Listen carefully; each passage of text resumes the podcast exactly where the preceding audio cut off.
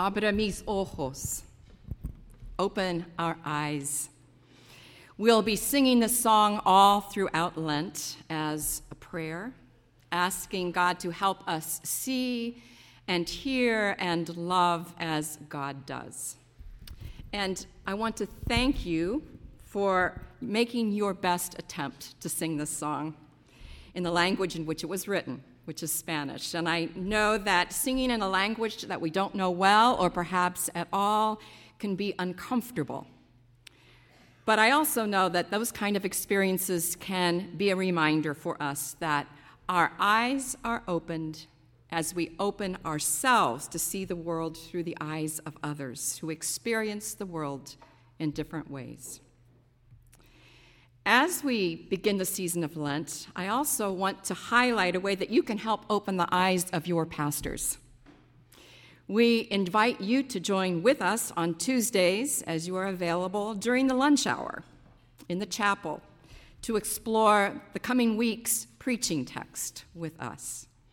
We would love to know what it is that you are seeing, hearing, and experiencing as we interact with the biblical texts together. We find ourselves this morning on this first Sunday of Lent with Jesus in the wilderness. Now, for many of us, the wilderness represents a place of recreation and renewal, and I am one of them. When I need a retreat, please don't take me to a big city.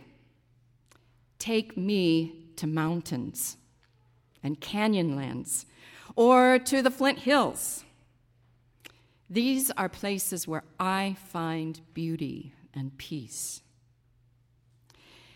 It's interesting that in the Bible, the wilderness conjures up a different kind of image. Throughout Scripture, the wilderness is generally a place of barrenness, of, of danger, of struggle. And such is the case for Jesus in this morning's scripture text from Matthew. He has just experienced the highest point in his life, or perhaps one of the highest points in his life, his baptism, where he recognizes and gives consent to God's calling in his life, and he receives God's empowerment and blessing for all that lies ahead. And then comes a sentence that perplexes me every time I read it, no matter how many times I read it. Jesus is led by the Spirit into the wilderness to be tempted by the devil. Really? The same Spirit that descends on him in blessing at his baptism now leads him into the wilderness for a time of testing? Perhaps Matthew's way of telling the story is less perplexing than I sometimes think.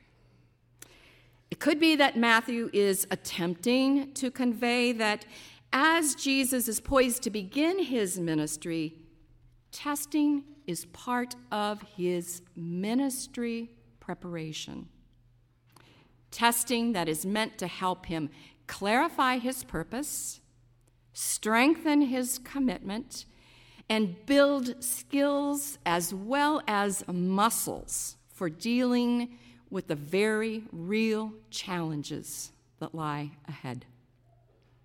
This grueling time in the wilderness is a crucial time of learning that following the path of God is not necessarily easy. It often involves conflict and struggle that lay bare one's deepest vulnerabilities. I am impressed with how harsh this time of testing must have been.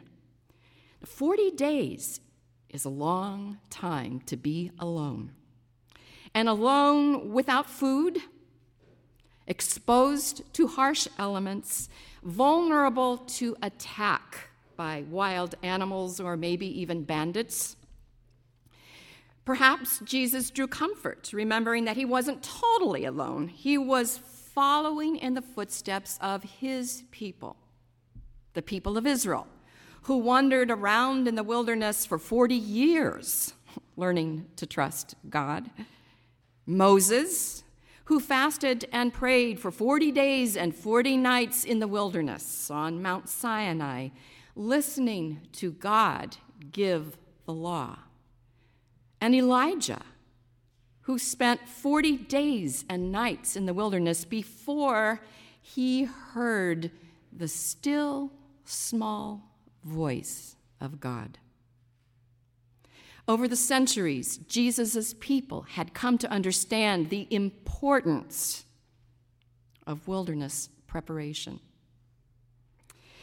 This year, as I read this familiar text once again, I found myself drawn in a new way to the importance of wilderness preparation. That may well be uh, because of the stories I have been hearing from our youngest son, Chris, who is currently finishing up fire school in Winchester, Kentucky. As a certified emergency medical technician, he will also soon be fighting fires. But what I've been most impressed with are his stories about the intense preparation that goes into learning how to respond to explosions, fires, car accidents, and medical emergencies of all kind. Fire school is clearly not for the faint of heart. It requires three months of intense physical and mental training, head learning, and skill building. It is demanding and exhausting work. And Chris does not complain, which is amazing to me because I sure would. The thing is, he understands that such disciplined preparation is needed in order to be able to respond effectively and automatically to the extreme and potentially life threatening challenges that lie ahead. I guess we can give thanks that we are not all called to this vocation, but we are called to face the particular challenges that come to us in life, often, often from many directions. Some of the most difficult challenges are the ones that hit us at the core of our being, the ones that sow doubts about our competence, our integrity, our sense of worth. Challenges that leave us wondering what is true? What matters most? What or who can I trust? I am convinced that these are the kinds of deep questions that Jesus found himself asking alone in the wilderness and all throughout his ministry as he is assaulted by the heavy and conflicting expectations placed on him by others. In the wilderness, the questions come to him in the form of temptations. And they come to him at a particularly vulnerable time after he has been fasting for 40 days. In his weakened state, the devil comes to him. Look, you're hungry, and, and so are the crowds that will be following you wherever you go. If you are the Son of God, why not just turn these stones into loaves of bread? Feed them satisfy their hunger for bread and your hunger to keep them happy. And hey, the road ahead of you isn't going to be easy. I hope the one that sent you out here gave you an inkling of just how tough it is going to get. Wouldn't it be nice to know before you get started that God will protect you, keep you safe, that, that there will be a happy ending to this story? Uh, just to test it out, why don't you jump off that pinnacle? God's supposed to send angels to catch you, right? And you know that you've got very important agenda to accomplish and very little time. Think about how much more easily and maybe effectively you could get it done if you had in your control all the kingdoms of the world. If you had all the power that you wanted and needed in your hands, I can make it happen if you bow down and worship me. The curious and perhaps most dangerous thing about these temptations is on the surface, they don't look so bad. What's wrong with feeding yourself and others when there is hunger? Asking for a sign from God to protect you? Or using your power and influence to effect positive change in the world? Perhaps nothing. Except that in this time and in this place, these temptations represent a challenge to Jesus' sense of identity and calling. They come at a time when Jesus is struggling very intensely with who he is and what he is about. So it's no accident that the devil begins his temptations by saying, if you are the Son of God. Then Jesus is forced to ask himself, if I am God's Son, what does that mean? Does it mean eradicating hunger and fixing all the world's problems? Does it mean being safe from every risk? That no matter what lies ahead, no harm will come? Does it mean having power over, taking control, becoming a dominating force for the sake of positive change? These are the kind of questions that face Jesus, not only in the wilderness, but all throughout the wilderness of his ministry. They come at him time and time again. Who am I? What am I to be about? To what am I ultimately committed? In whom do I trust? And am I enough? These are foundational questions for Jesus. And they are foundational questions for us as we seek to pursue our calling to follow Jesus in doing justice, loving mercy, and walking humbly with God. As I think about the state of the world, it has become evident to me that we, like Jesus, need preparation, perhaps intense preparation for the big challenges that lie ahead. What might that preparation look like? How might we prepare to engage the challenges that are coming and, in fact, are already here? Here are some suggestions that grow out of my own experience. And I look forward to hearing the wisdom that you, all of you, will add to this conversation. First, we need to retreat to the wilderness with Jesus. That is, to a place where there are fewer distractions so that we can slow down and listen and hear more clearly the inner voice of God and see more clearly the terrain of our own inner landscapes.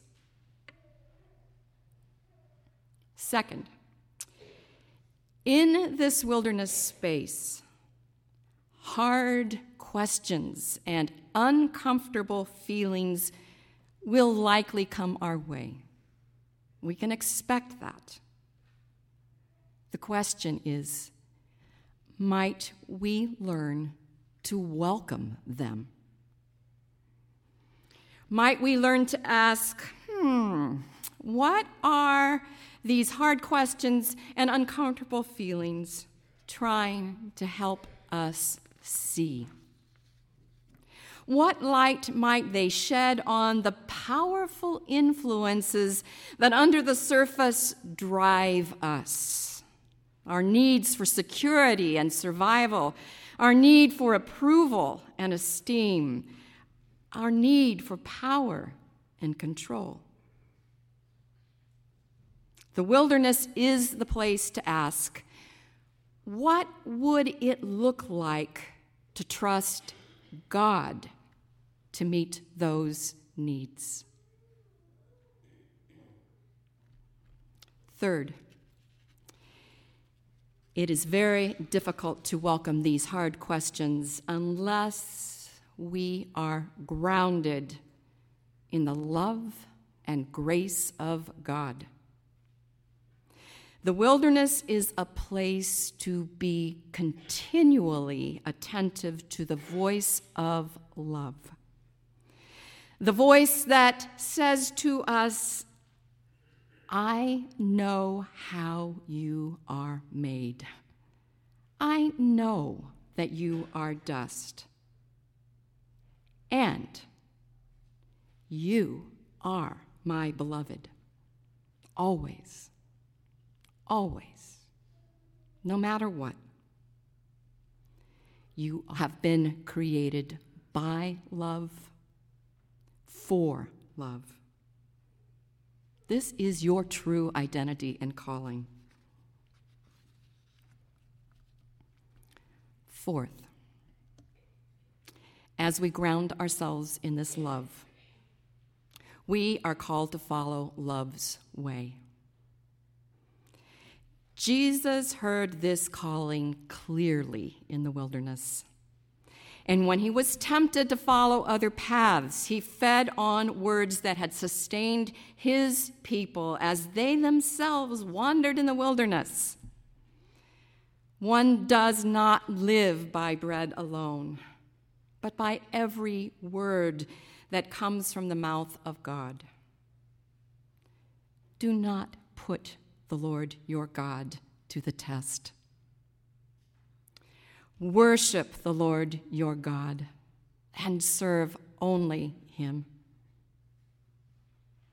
These holy writings, handed down to him by his faith community over the centuries, helped Jesus find strength and a sense of self of centeredness from which he could respond to the temptations and to the challenges of the wilderness and faithfully follow God's path of love. This path was not easy for Jesus, and sometimes it is not easy for us. And that's when it's time to watch for the angels God will send to minister to us along the way. And I know from experience that there are many of those angels right here at BCMC. I'd like to leave with you an image that has become for me symbolic of angels there to minister to us in the wilderness. Our family traveled to Israel in 2015 when our oldest son, Matt, was living there. And our trip, in true Harms family form, began with hiking and camping for several days in the Negev desert, in the wilderness. What an appropriate place to be as I pondered the desolation wrought by the injustice being perpetrated in that region.